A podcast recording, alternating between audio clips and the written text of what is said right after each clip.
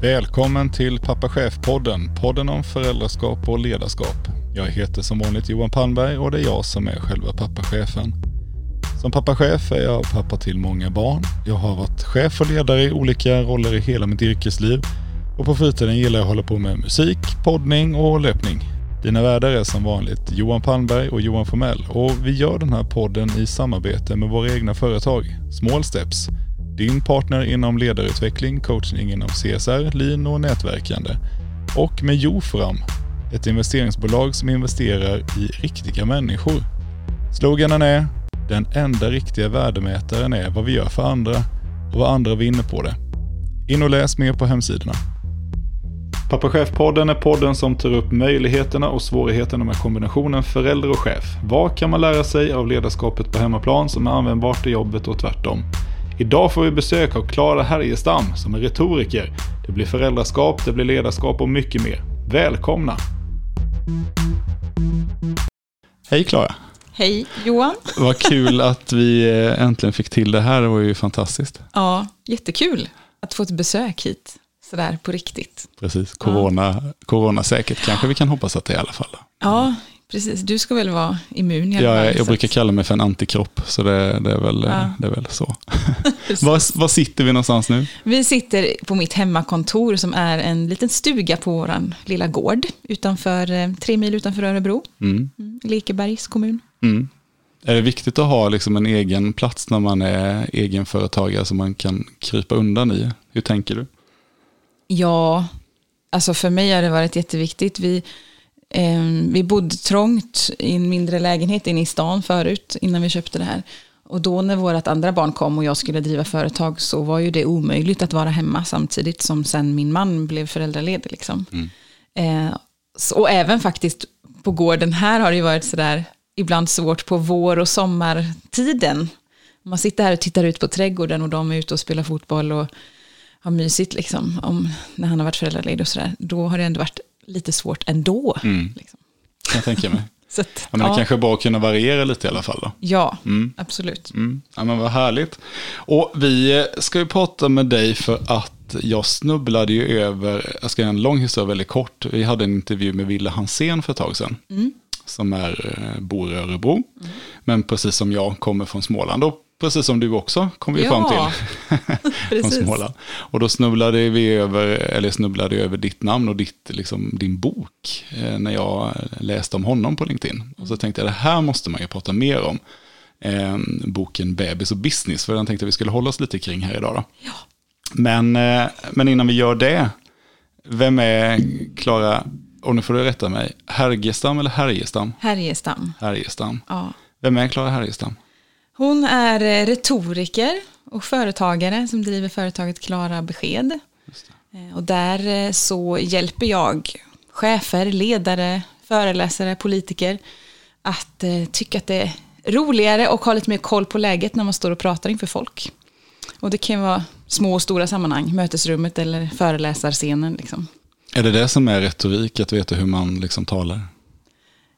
Det är en definition på retorik. Retorik för mig är, eller för mig, men retorik i en vidare bemärkelse som jag tycker är viktigt att ha med, är egentligen på något sätt konsten att kunna vrida och vända på en sak och se saker från, från flera olika perspektiv. Och att utifrån det sen också då kunna ta ett beslut och ta ställning såklart, men att just den här alltid kunna se. Jag brukar göra med, med unga människor och även ibland med vuxna människor på utbildningar och så, så brukar jag göra en sån här övning att man tänker, jag brukar säga så här, tänk på någon, om du fick femhundra spänn av någon, mm. vad är det första som du kommer tänka på som du aldrig skulle köpa för de pengarna?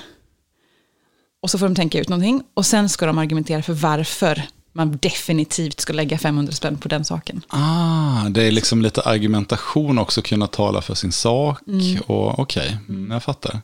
Det kan vara så, inser jag nu, att jag har lyssnat på lördag, lördag förmiddagar på radio, någonting som heter Retorikkampen på... Retorikmatchen. Retorikmatchen, ja. Ja, precis. Ja. Det är ju tolvåringar som håller tal och sådär. Just och jag har faktiskt det. jobbat med dem. Eller jag jobb, ja, nu i två, två år har jag väl gjort det. Ah. Eh, och hjälpt liksom lite bakom kulisserna sådär med att stötta eleverna i framtagandet av manus och så. Just det, vad häftigt. Mm. För jag brukar tänka att eh, vad duktiga de här är. Ja, det är de verkligen. Ja. Alltså det är så kul och det är så roligt med de lärarna som har varit med flera år och haft sina klasser. Hur, de, hur viktigt de upplever att det har varit för eleverna att se dem växa i det här. Och hur det hänger med upp sen i högstadiet. Och att lärarna som sen möter de här eleverna också bara märker direkt vilket försprång de har mm. i de här muntliga momenten. Liksom, och att våga och kunna ha den här självklarheten i att ja, men jag har rätt att stå här och säga vad jag tycker. Och just det. Så. Det handlar inte bara om att man ska komma över den där hemska känslan och stå framför klassen och prata, utan det handlar om att känna sig trygg i att framföra sina argument och mm. kunna stå för sig. Ja, ja men okej. Okay. Mm. Mm. Och det tror jag att, att, nu får jag väl ändå räkna med som en relativt erfaren ledare då som har jobbat i femton år som chef, att det där upptäcker jag oftare och oftare att, att det är inte alla som tycker att det där är vare sig särskilt lätt eller bekvämt. Nej. När man blir chef. Många gånger i det här landet är min erfarenhet att mm. man får en chefsroll eller en ledarroll kanske inte i första hand baserat på att man, man är en duktig chef eller ledare eller för den delen att man har goda retoriska egenskaper utan många gånger på expertisbasis. Eh, ja. Ja, just det. Eh, och då tror jag att det är jätteviktigt att man blir medveten om vad skulle jag ha nytta av att bygga på mm. eh, för någonting. Är det någonting som eh, Klara Besked kan hjälpa till med? Eller hur, vad, vad gör du liksom när ja, du coachar? Absolut. Och om, när du säger så så te- kommer jag att tänka på flera eh, chefer som är män som jag har jobbat med. Och grejen då är att de kommer ofta till mig och så säger de så här, om jag tänker särskilt på en, han jobbar i finansbranschen, ganska ung chef men hade varit chef några år, sen blev han vad heter det? Promoted? Ja, befordrad. Han, ja, befordrad. Mm. Det känns som att man knappt pratar så på svenska. Men han fick en annan högre position i organisationen och skulle ha ansvar för internationella team. Liksom. Mm. Och eh, han var fruktansvärt nervös inför att hålla presentationer. Mm. Och det var ändå en jättestor del av hans roll. Han åkte runt och rapporterade hur saker gick. Liksom. Så hemskt att hamna i en sån situation och ja, känna att det är jobbigt. Ja, och grejen var, som han och flera då som kommer till mig säger, är att de gör det här utan att deras chef i sin tur vet om det. För de tycker typ att det är jobbigt att de inte kan det. De kommer alltså till dig och tar hjälp ja, utan att någon vet om det för att det här precis, är någonting man skäms för. Liksom. Ja, lite så. Oj. Och då, det vill jag då skicka med dig som är chef. Låt inte dina, de, dina medarbetare någonsin känna att det är liksom mm. något att skämmas för. För det, det är inte så, så konstigt att vi eh, har svårt för att vara bekväma i de situationerna. För vi har fått träna alldeles för lite på det. Mm. Såklart. Och, äh, nej, och precis som med mycket annat, varför ska man skämmas för det man inte mm. råkar vara bra på? Men jag förstår vad du menar. Mm. För det, det här tas liksom för givet bara. Att, ja, men, och sen ska du ju hålla massa presentationer också. Mm. Det fixar du väl? Ja visst, säger man. Ja, det är liksom så, någonting man bara räknar med ska funka. Ja, och så vet man ändå. Det, det känns som att det ändå finns nu för tiden också en mycket högre medvetenhet om att det är skillnad på en presentation och en presentation. Alltså man har lyssnat på så många och man har tittat på TED-talks, varit på mässor och konferenser där det har varit riktigt, riktigt bra, helt fantastiska talare mm. och riktigt, riktigt dåliga. Mm. Så man vet att det finns någonting här att antingen vara bra eller dålig på mm. men man har ingen aning om ifall jag är bra eller dålig. Mm. Det är också den vanligaste som jag kan få sådär att ja, men jag kan uppleva att jag är rätt bra på det här, jag kan engagera, jag kan få bra respons, jag får höra att jag är tydlig eh, och verkar trygg och sådana saker. Men vissa gånger känns det som att det inte alls funkar och jag har ingen aning om när det funkar och varför mm. och när det inte funkar och varför. Och sånt kan du hjälpa till med eller kanske också ja, lite analysera. jag, jag fattar att, man, att det finns en hel palett här med saker som man kan få hjälp med dig av liksom, när, man, när man kommer till dig. Mm. Men om det finns någon sån här sak som är viktig att skicka med, vad, vad, gör vi, vad gör vi nästan alltid för fel, vi som ska stå inför folk och prata? Är det någonting man ska tänka på? Förbereda sig mer. Vi förbereder oss alldeles för lite. Man tänker ungefär så här. Ja, och så blir man ombedd att kanske komma och men du kan väl komma på det här nätverksmötet och berätta lite om eran företagsresa. Ja, visst, säger man. Och så tänker man, den kan jag ju. Eh, och så tänker man, så man frågar så här, det kan jag fråga folk då bara runt mig ibland. Jaha, du ska prata där, vad ska du prata om? Ja, men jag ska berätta lite om vår resa. Jaha, vad ska du prata om? Ja, jag ska berätta lite om hur det har varit då. Jaha, vad ska du säga då? Alltså det, så har man inte egentligen tänkt längre än så. Mm. Och man tror att det också blir ospontant om jag sätter mig och förbereder mig. Det ska komma från hjärtat. Det finns liksom en sån här felföreställning om att om jag förbereder mig och bestämmer mig för vad jag ska säga så kommer det låta styltigt eller stelt. Mm. Men du måste förbereda dig så pass mycket Så att du kommer förbi att det känns stelt, att det är förberett. Just det. Och sen kan prata det du har förberett på ett naturligt sätt. Just det. Det ska vara superplanerat, men det ska vara så planerat så att det inte märks att det är planerat. Ja, ja, jag fattar. Mm. Bra tips. Sen är det klart att, det kan, att du kan vara spontan också. Alltså, mm. eh, men det kommer ju också med vanan och tryggheten i att stå mm. där och, och kunna då gå utanför sitt manus och veta. Till exempel, nu går jag utanför manus, det tar tre minuter extra, då får jag stryka det här i slutet för att hålla tiden. Precis. Så det blir sådana saker. Ja, men det där är intressant, för att jag, nu har jag pratat väldigt mycket inför folk i alla år. Jag är en sån där som tycker det är väldigt kul. Jag tyckte det var kul hela tiden från början. Jag älskar att få stå på scenen och prata. Mm. Och det kanske kommer lite grann från uppväxten i frikyrkan, och man fick lära sig tidigt att man skulle spela piano och man skulle spela gitarr och man sjöng i barnkören och mm. vartefter så... så kanske framförallt inom predikningar och sånt här då, så, så är det ju lätt, precis som du säger, att kanske då ta ett sidospår, gå iväg och prata om någonting annat lite, men man måste ju veta var man kommer ifrån så man kommer tillbaka mm. dit. Mm. Det där är en liten konst att träna sig till. Mm. Och, och där kanske en del har lite försprång då, beroende på vad man har haft för bakgrund. Mm. Men jag, eh, jag tänker att många chefer behöver bli mycket, mm. mycket bättre på detta. Det finns ju en jättesmart teknik, just den här tappa tråden-grejen. Mm. Att om man förbereder sig och så visualiserar man sitt manus i till exempel en känd byggnad, typ. Jag brukar använda mitt barndomshem. Mm. Så att jag liksom går in i hallen och så tänker jag, där står jag och håller inledningen. Så går jag förbi spegeln och furubyrån och in i köket och där tar jag punkt ett. Och så liksom har man, går man runt så. Och då kan jag, jag vet att det var specifikt ett tillfälle när jag då helt tappade tråden. Mm. Någonstans inne i tv-rummet metaforiskt talat, och då kunde jag i det skarpa läget till den föreläsningen mm. känna, ah, vad var, vart var jag nu liksom, kanske jag sa, och sen kan jag tänka efter bara, just det, jag måste gå tillbaka till badrummet, just det, på spegeln hade jag ju satt den där, det var kaninen jag skulle berätta om mm. och så kan man liksom ta det därifrån igen. Mm. Det är ju ett så. Jättebra tips. Mm. Det där, då tänker jag att då blir man mycket mer obunden av sitt, eh, sitt manus med sina papper. Ja, ja, just det. Det där ska jag försöka ta till mig. Intressant. Mm. Eh, kul. Sen tänker jag att vi ofta gör, när, när vi tänker just presentationer och sånt här, så tänker jag att jag har haft en tendens att överarbeta antalet liksom bokstäver i mina bilder och har de senaste åren bara skurit bort och skurit bort och skurit bort, och nu har jag i princip bara bilder istället i mina ja. presentationer. Är det också någonting man kan tänka på, eller? Ja, verkligen. Jag kan knappt förstå att det fortfarande finns så många dåliga PowerPoints. Jag tycker det är konstigt. Men ja, alltså det är verkligen skala av, skala bort. Och framför allt, alltid, alltid tänka så här, varför har jag ens med den här bilden? Mm. Vad, vad är syftet med att jag har med den här bilden när jag har tänkt att säga det här? Mm. Och om du inte kan ge ett tydligt svar på den frågan så ska det bara bort. Mm. Bra tips. Nu har vi fått jag tips. Låter alltid jättehård när jag pratar om Nej, PowerPoint. Det... Jag hör att det var liksom en hjärtefråga, det var någonting du hade funderat på innan. Ja. Och det är väl också viktigt att vara tydlig då om man är retoriker, kan jag tänka mig. Så ja. Det är väl bra att du är tydlig med det du tycker. Precis. Okej, okay. Alltså jag tänker bara en liten sån här koppling till det vi... För, för Pappa Chef-podden handlar ju föräldraskap och ledarskap. Och tänker jag, finns det någon, någonting man har nytta av som förälder i att ha koll på retorik och vara duktig på det? Det var en fråga du kanske inte hade varje dag, men är det någonting mm. du liksom tänker att det skulle kunna finnas en koppling i?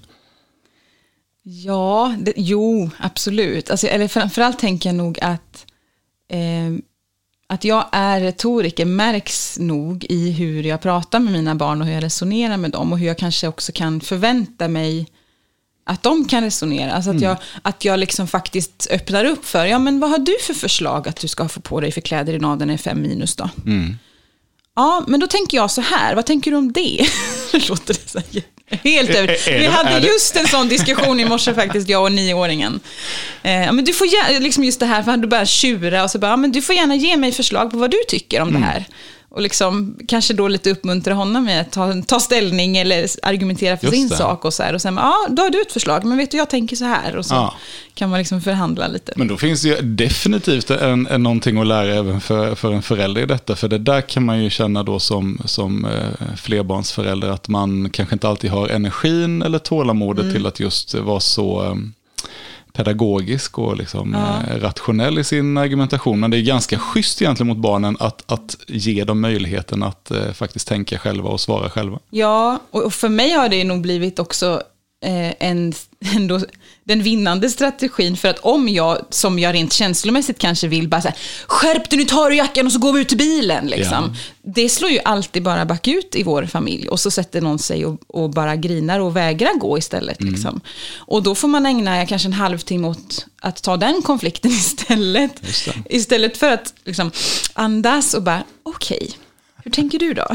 Ja. Och då kanske det går på tio minuter att få en hyfsad lösning på klädfrågan. Jag tror att det finns väldigt mycket i det där som man skulle kunna lära sig. Vi, vi har läst en del, del böcker, jag och min fru, och läst och försökt att förstå det här med lågaffektivt bemötande. Just det. Eh, mm. Lite beroende på att vi har barn som behöver den typen av liksom bemötande. Då. Mm. Och det är precis som du säger, att de gånger när man lyckas hålla det där och mm. hålla liksom en, en, en schysst nivå på argumentationen och, och kanske också kunna få öppna öronen och lyssna på vad barnet säger. Mm.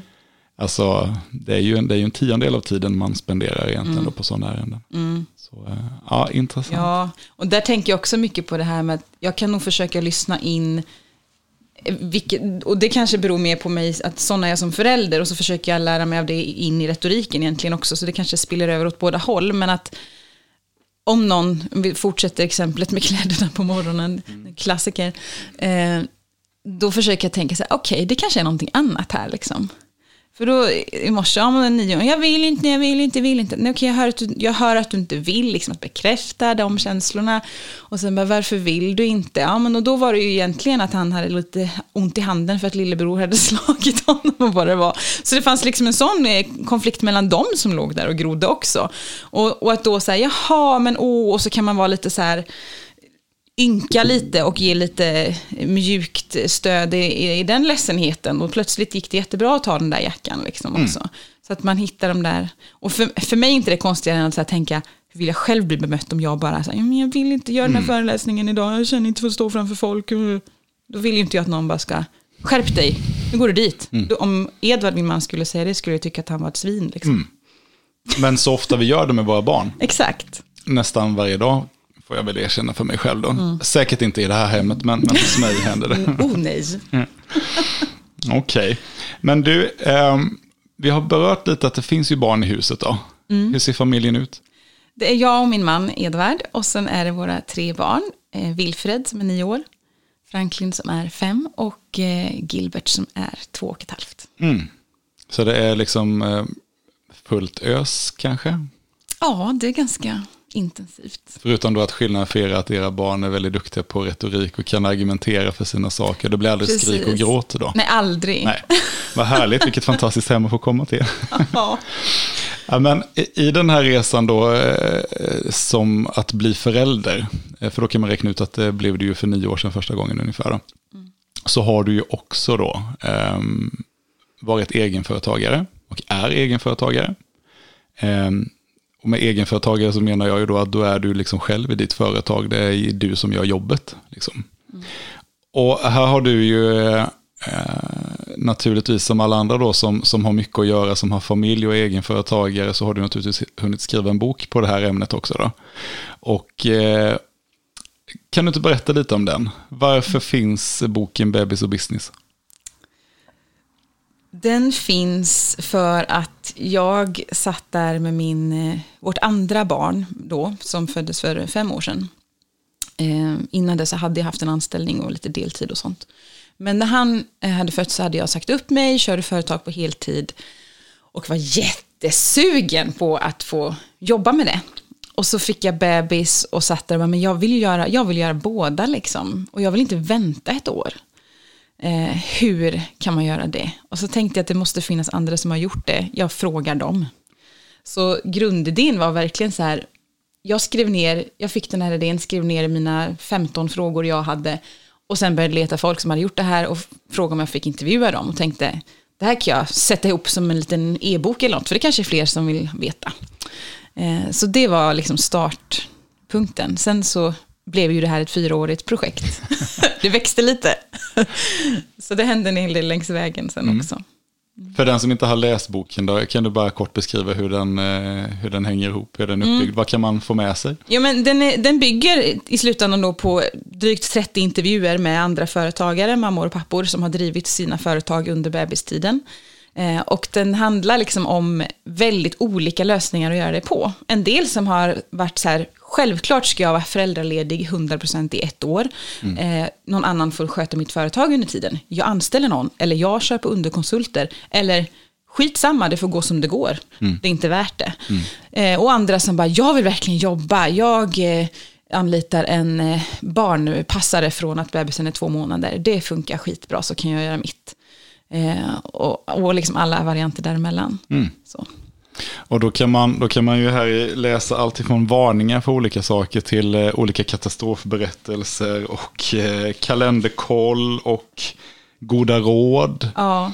Är det här sånt som du liksom, är, är, det, är det bara dina egna erfarenheter, eller är det hämtat från de här olika intervjuerna? Nej, också? De små liksom grejerna som finns utströsslade i boken, de är hämtade från intervjuerna mycket också. Mm. Och sen bygger, eller sen bygger boken mycket på människornas berättelser, liksom de jag har intervjuat, och min egen berättelse. Mm. Utifrån då resan med Franklin, och sen även vårt tredje barn som föddes in i en helt annan bebis- och business-tillvaro för mig. Liksom. Mm. Och det... Det finns, det finns jättemycket intressant att läsa i den här, och jag rekommenderar den som, som antingen funderar på eller som redan har ett, ett eget företag och kanske funderar på hur ska jag få ihop det här. Nu kommer ett barn liksom. Mm. Ehm, och jag kan säga att utifrån min erfarenhet, jag har inte varit egenföretagare när jag har fått barn. Däremot så är jag egenföretagare nu till viss del och har lite större barn. Den är värdefull ändå att mm. läsa, för att det finns väldigt mycket, mycket liksom man kan lära av andra. Och det är väl det som är liksom poängen lite. Mm. Men eh, några saker, jag funderar lite på det här med, det var något stycke som handlade om anpassningar. Att eh, man kan oroa sig som egenföretagare för hur ska jag, hur ska jag liksom lyckas anpassa min verksamhet efter att jag får ett barn. Men det du skriver är att är man inte som egenföretagare jättevan vid att anpassa sig hela tiden efter allt som händer? Mm. Kan du inte utveckla mm. det där lite? Jo, men precis. Alltså, ett, som, som egenföretagare kanske framför allt, men även om man liksom leder ett större företag eller så, så, så händer det ju saker hela tiden. Mm. Och man anpassar sig till marknaden, och man anpassar sig till konkurrenter som dyker upp, man anpassar sig till saker som händer i samhället, kanske på lokal nivå där man bor och verkar. Eh, man anpassar sig till andra som kanske ska föräldralediga, eller det händer saker i personalstyrkan. Eh, och man anpassar sig till sitt eget mående och ork och allt möjligt liksom, och idéer man får. Mm. Eh, så på så vis är ju inte att få en bebis något annat än business as usual. Bara, okej, okay, nu händer det här också, hur, hur anpassar jag mig till det då? Mm. Så. Det låter ju det låter jätteenkelt. Är det så enkelt? Jajamän. Nej, men jag vet att min sista fråga till alla har varit just den här, vad skulle du vilja säga till någon som funderar på om det går att driva företag när du har bebis? Mm. Och alla har ju sagt ja, men alla har sagt ja på väldigt olika sätt. Mm. Många har ju sagt bara, ja, självklart, det går. Och sen är det någon som har sagt, ja, men man behöver verkligen tänka efter innan på vad man ger sig in i. Eh, eller ja, men det kommer inte bli som man har tänkt sig. Eller ja, men man måste anpassa sig till sömnbristen. Alltså sådär. Mm. Eh, så att, eh, men att det går gör det ju. Mm. Mm. Ja, det är ju därför boken finns. Ja, precis. Och sen är det också sådär, jag, det jag ville verkligen visa var ju just den här bredden av att... Eh, om du är företagaren som sitter och längtar efter att bara få pausa allt och gå omkring med din barnvagn och njuta och göra ingenting, då går det också. Mm.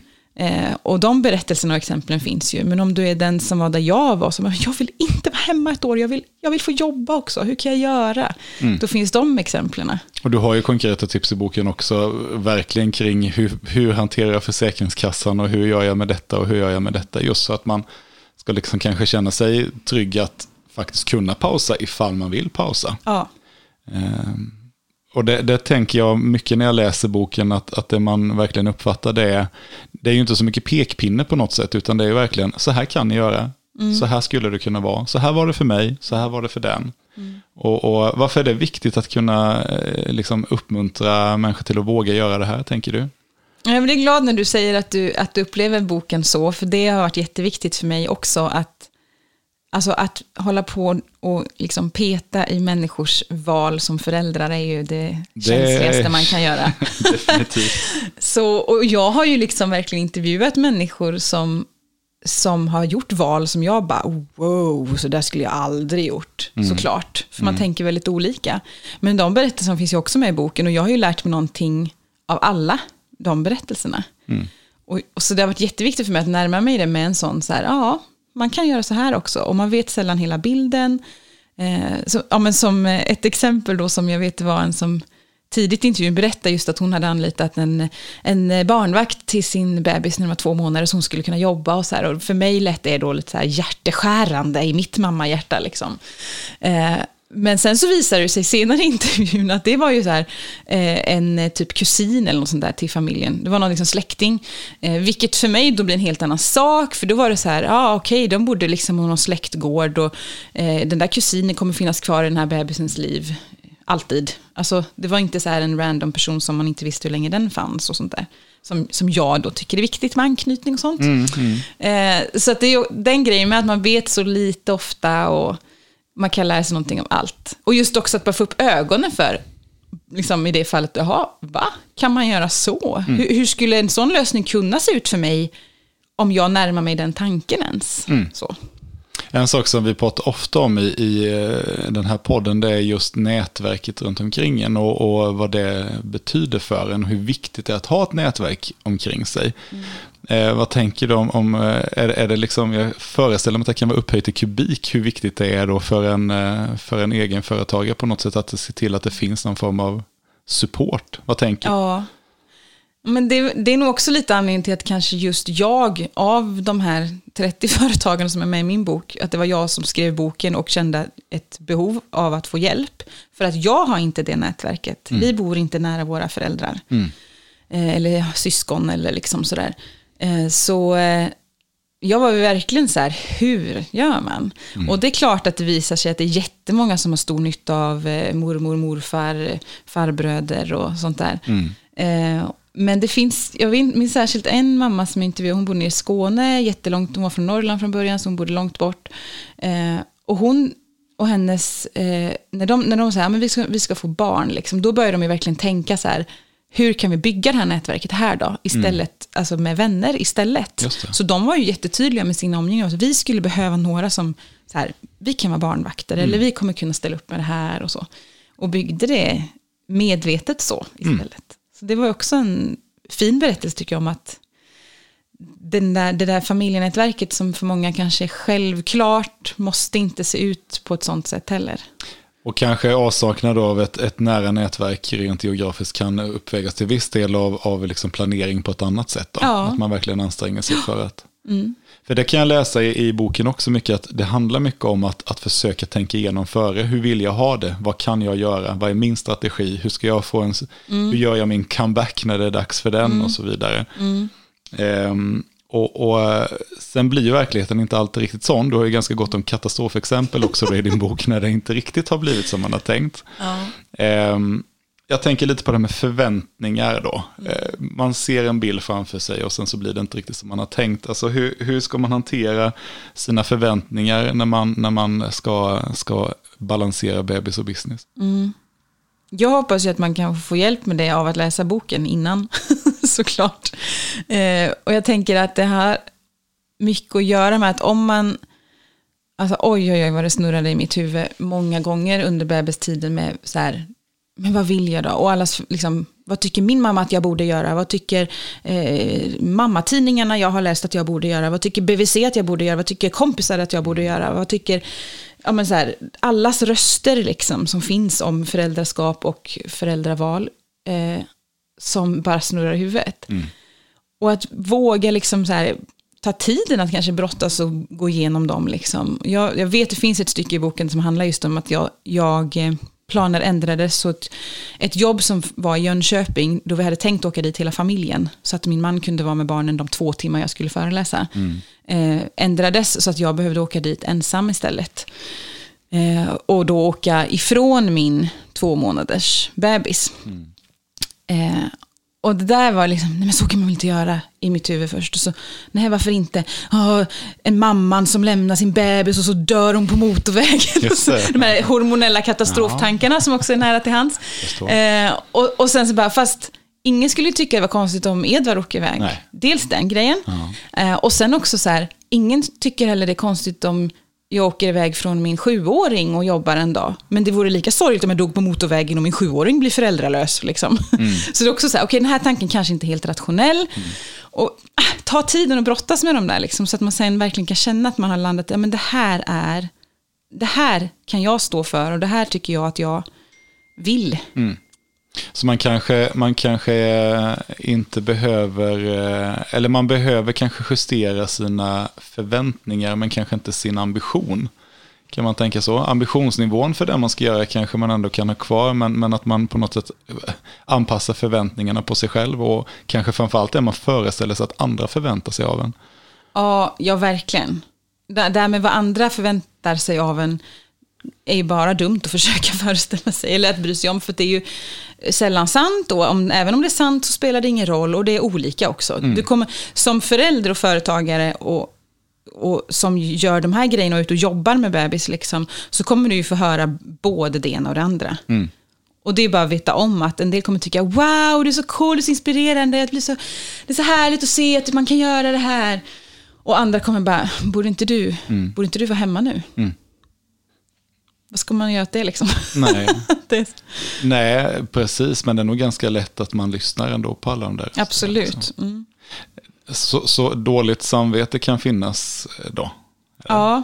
Ibland? Eller absolut. Jo, men dåligt samvete. Och jag tänker också att dåligt... För det där kan vara lite så här... Mm, det är lite klurigt. För att jag tycker att jag själv kan vara... Och jag vill... Så här. Nu svamlar jag. Många trådar samtidigt. Okay. Men så här... Eh, det finns ju andra böcker och andra röster som är framförallt mot mammor då, kanske, som är så här: you can do it all liksom. Mm. Gör, det finns inga gränser, gör allt samtidigt. Mm. Fast nej, det orkar man inte och det funkar inte liksom. Eh, och en sån bok vill jag verkligen inte skriva som uppmuntrar till prestationshets liksom. Nej, just det. Eh, men det jag vill få fram är ju att som egenföretagare så jobbar du ofta med någonting som är din kreativa lust och liksom passion i livet. Mm. Och att lägga undan den för att du får en bebis, det kan ju ta död på livslusten, på mm. bokstavligt talat för mm. en del. Liksom. Du hade ju ett exempel i boken på någon som, som liksom gick emot sin egen vilja egentligen att, ja. att liksom sitta hemma med bebisen då. Ja. Och som slutade med att hon mådde väldigt dåligt. Ja, ja men precis. Eh, Så, så det är liksom... Ja men, nu tappar jag igen. Vad var det du frågade efter? Jag frågade efter just dåligt samvete. Ja, det dåliga samvetet. Mm. Jag tänker att det, blir, det är viktigt att inte ignorera det. Mm. Eh, för nu är det, ibland kan det nästan normalisera som att ja, så har man ju dåligt samvete jämt och ständigt. Jag lyssnade ju faktiskt på intervjun med Ville när mm. ni pratade om det här halvfulla. Just det. Halvfull, man, halvfull. Man ser glasen som halvfullt eller halvtomt både på jobbsidan och hemmasidan. Ja. Just det. Men om man kan vara schysst mot mm. sig själv och se dem som halvfulla mm. så blir det liksom... Och det t- tänker jag är säkert en jätteviktig och bra tanke för en del att ta till sig. Mm. En del av mig kan ändå tycka att det blir så här... Mm, fast ska man gå omkring och låta saker och ting skava så, då är det ju ändå någonting som är knas, tycker jag. Mm. Eh, istället för att faktiskt jobba djupare och lite mer med det då och fundera, men hur kan jag... Alltså hur kan jag på riktigt landa i känslan av men good enough på jobbet, och det är jag nöjd med. Mm. Det finns ingenting som jag känner att är dåligt för att jag inte hinner med det, utan jag är helt trygg med att just nu levererar jag lite mindre eller långsammare eller vad det nu kan handla om. Och mm. det är fine. Mm. Om ett år ser det annorlunda ut. Mm. Eller på hemmaplan liksom. Eh, istället för att vara fine med ett dåligt samvete. Förstår mm. du skillnaden? Absolut, jag förstår skillnaden ja. och jag, jag håller med dig. Ja. Um, jag minns jag inte hundra procent, men jag tror att det vi pratade om där var just att, att, att precis egentligen samma sak som du säger, att inte, att inte ge sig själv dåligt samvete i onödan. Det finns liksom ingen anledning att göra det. Mm. För många, många av oss tror jag ändå kan brottas med lite det här att ja, jag är inte hemma tillräckligt mycket. Jag, jag, jag ser inte mina barn. Jag sitter alltid och jobbar på kvällen. Mm. Jag missade middagen idag igen. Mm. Och, och jag, jag är kanske inte en förespråkare av kvalitetstid och kvantitetstid och det här. Jag kan tycka att det finns en... en jag ska inte ens ge mig in i den. Jag, jag, jag, det som funkar, funkar. Liksom. Ja. Men jag tror att det är viktigt på något sätt, precis som du är inne på, att, att, ja, men hitta ett sätt som gör att du inte behöver ha dåligt samvete då. Mm. Ja, men gör det då lite bättre där och gör det då lite bättre där. Det kanske finns strategier, och det tror jag man hittar bland annat mm. i din bok för mm. hur man faktiskt kan komma mm. till det. Jag tänker på en intervju med en pappa som han, han beskrev det här dåliga samvetet just utifrån sen när barnen var lite större, och han... Han var länge så här föräldraledig alla fredagar. Och så har de haft ett liv där han så här försökt hämta lite tidigare på skolan och sånt där. Eh, och sen så... Och ändå så kunde han då så här ibland känna, åh, ja, men jag, jag eh, borde ju vara hemma med er, å ena sidan. Mm. Å andra sidan kunde han ju ibland tänka, åh, jag ger aldrig mitt företag en tillräckligt bra chans. Liksom. Mm. Och, och grejen är, när man har, som jag då så här pratat med så många... De där siffrorna på vad som är att vara hemma tillräckligt många timmar eller på jobbet tillräckligt mm. lite eller lagom timmar är så otroligt olika. Alltså mm. man har så sjukt olika referensramar. Mm. Så det är också så här att våga kanske sätta lite siffror på det och tänka mm. men hur långa arbetsdagar vill jag ha? Mm. Och så bestämma sig för, för om man har bestämt sig för att jag vill hämta halv fyra på förskolan men aldrig lyckas med det, men det blir ju inget bra. Just I så det. fall är det bättre att du bestämmer dig för att halv sex och det är fine för mig. Mm. Alltså... Och så, och så kommer då kanske det här man, man har läst från någon som tyckte att barn som är till halv sex på dagis är det alltid mest synd om. Liksom. Och så ja. har man med sig hela det dåliga samvetet. Men, ja. jag Men då har man ju kanske en gång ändå landat i att fast det. för mig är det här det som funkar. Precis. Eh, och liksom, ja. Mm. Absolut, jag håller hundra procent med det. Jag hade en, en liknande diskussion med en medarbetare för några år sedan som, som tyckte att... Eh, men det är inte okej att du skickar mejl på kvällen, sa han här till mig då. Mm. Eh, vilket jag respekterar till hundra procent. Eh, och så fick vi en anledning då att ta samtalet om att okej, okay, men jag förväntar mig inte att du läser det. Så Nej. är det okej okay om jag skickar det då ifall du inte känner att det är tvunget att läsa det? Ja. Så får man prata om det. För att i det sammanhanget så är det för att jag ska få ihop mitt liv. Ja. För att jag ska kunna åka hem på dagen eh, i så pass tid så att jag kan följa med och skjutsa till den aktiviteten. Jag kan vara med och laga och äta middag tillsammans. Jag kan vara med och, och säga godnatt till barn och stoppa dem i säng. Mm. Om det innebär att jag sen efter det behöver jobba mellan åtta och elva, mm. ja då kanske det får vara okej. Okay, liksom. mm. eh, så därför, som jag fick säga till den här personen, jag, jag, jag hör vad du säger men jag kan tyvärr inte ta hänsyn till det mm. mer än att jag hoppas att du förstår mm. att du inte behöver läsa. Liksom. Mm. Så det kanske är som du säger, att hitta det egna sättet som ändå, okej okay, det här funkar för mig mm. och säga okej, okay, halv sex är okej. Okay. Mm. Det är inte synd om mina barn, de har det förmodligen svinbra på dagis. Mina barn vill aldrig åka hem liksom, när jag hämtar dem. Mm. Så, så det dåliga samvetet, jag, jag köper det du säger. Du, det, det jag uppfattar då det är att vi kanske, vi kanske inte behöver vara så elaka mot oss själva. Vi kanske behöver liksom ge oss själva en chans att, att faktiskt eh, göra det på det sättet som funkar för oss. Ja, och verkligen om, om man får ta det en vända till. Absolut. Nej, men jag tänker också så här, vad funkar för mig är ju också en större fråga tycker jag. För det kan det ju vara att man först då tänker sig, ja men det här funkar för mig för då hinner jag göra allt jag tycker att jag borde få göra och då får jag göra så här nu. Mm. Men så känner man ändå att det inte känns bra. Mm. Då är det, funkar det ju inte. Mm. Det går ju att gnaga på dig liksom. Mm. Och då att liksom ta tag i den här, nej men jag vill inte ha mitt liv så här. Mm. Och, och då så här, okej, okay, hur gör jag då? Mm. Om jag, om jag inser att jag vill hämta tidigare, vad kan jag stryka? Vad kan jag delegera? Vad kan jag säga? Det här projektet får vänta ett år. Mm. Eller vad kan jag kliva upp en timme tidigare innan barnen vaknar på morgonen? Eller vad, alltså vad, vad finns lösningarna liksom, om det är den grejen det handlar om? Jag, jag liksom bara sitter och tar in här nu. Jag har lite uppenbarelse och hoppas att jag lär mig liksom någonting av det här. För att det är verkligen så här. Jag, jag inser att jag fastnar lite i fällan ibland just att Jag, jag kanske tillrättalägger så att det funkar schemamässigt. Jag gör alla nöjda. Jobbar kompisar och kollegor vet att de får svar och jag gör det jag ska och jag har gjort det här och jag har gjort det här och jag har gjort det här och barnen fick middagen och jag sa godnatt på kvällen. Men det kanske mig själv jag egentligen är mest elak mot mm. för att jag kanske egentligen inte tycker att det är särskilt kul att göra på det här sättet. Nej. Intressant dimension i det som jag kanske inte har reflekterat över på det här sättet innan. Mm. Så det var bara att du tog ett varv till på det. Ja, bra. Okej, okay. Jag fattar att det är skillnad liksom mellan att vara anställd chef eller medarbetare i ett företag och att vara egenföretagare. Liksom. Och det du försöker, som jag uppfattar det i boken, kommunicera det är att det går. eh, våga liksom, försök. Eh, du kan lite grann ha kakan och äta den. Det, det ska kunna gå. Mm. Eh, men livspusslet är ju liksom... Mm. Är det ett ord du gillar förresten? Livspusslet? Nej, jag hatar det. Jag såg det på dig. Ja. Varför gillar du inte det ordet? För att... Ja, nej, det, ja, det var en bra fråga. Egentligen har jag kanske inte reflekterat varför jag är allergisk mot det ordet. Men, nej, men jag är allergisk, eller jag gillar inte när vi pratar om våra liv som att alla delar i livet är ett himla problem som ska in någonstans. Just det. Alltså, det blir ju väldigt konstigt att leva så. Mm. Eh, om, om du har ett jobb som du kanske till och med tycker om. Mm. Om du har ett företag som du har startat och älskar. Om du har barn som du har fått och som du älskar, då är då, det är ju inte problem liksom. Mm. Eh, och sen att vi på samhällsnivå har liksom gjort krav och strukturer som är ohållbara, det är ju ett problem. Mm. Och det kan inte du ensam lösa. Mm. Sorry, men du, du får vara lite rebell i det. Mm. liksom.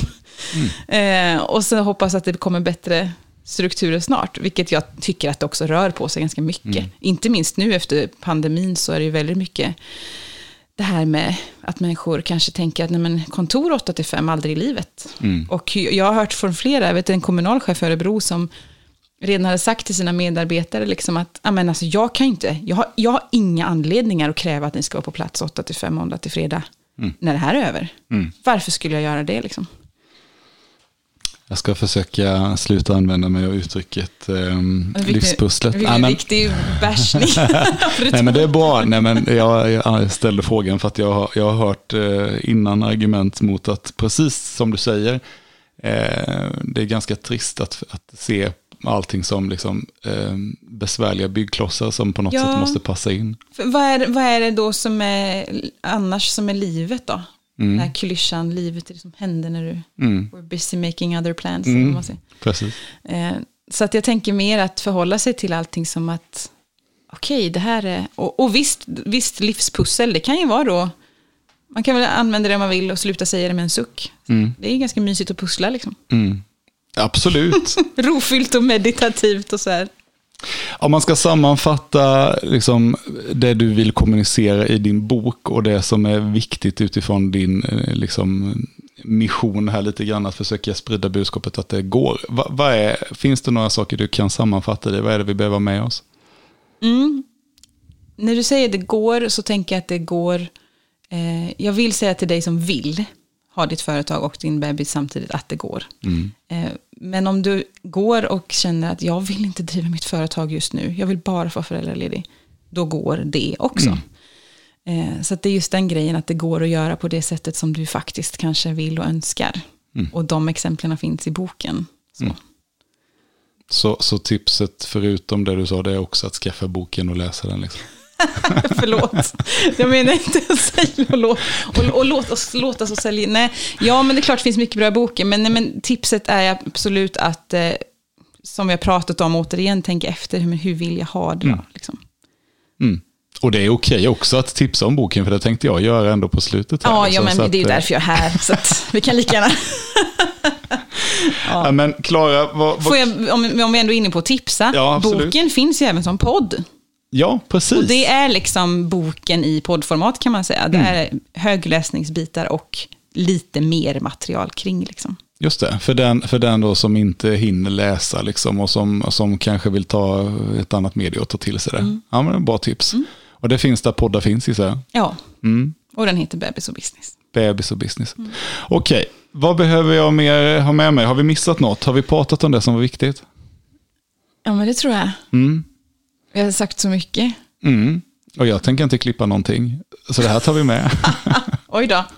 Ja, men det är bra. Det känns som att vi har sagt, gått igenom en hel del av de här ja. bitarna. Mm. Vad roligt det var att få prata med dig om de här sakerna. Mm. Och jag önskar dig stort lycka till med både liksom det egna företaget, med familjen. Jag sitter och tittar på dina barn ute i trädgården nu. Det är ju en idyll att sitta och titta Vilken på. Vilken tur att jag då placerade mig här vid dörren på kontoret och inte kan kan se dem nu och distraheras. Precis, och de ser heller inte mamma, så de springer och knackar på. Det kanske de vet att man inte knackar på hos mamma, eller? Ja, men det tycker de har ganska bra koll på. Men om du tittar på fåtöljen du sitter i, så mm. ser du att det har varit barn här och skrivit bajs på den. Just det. Till exempel med tuschpenna. Ja.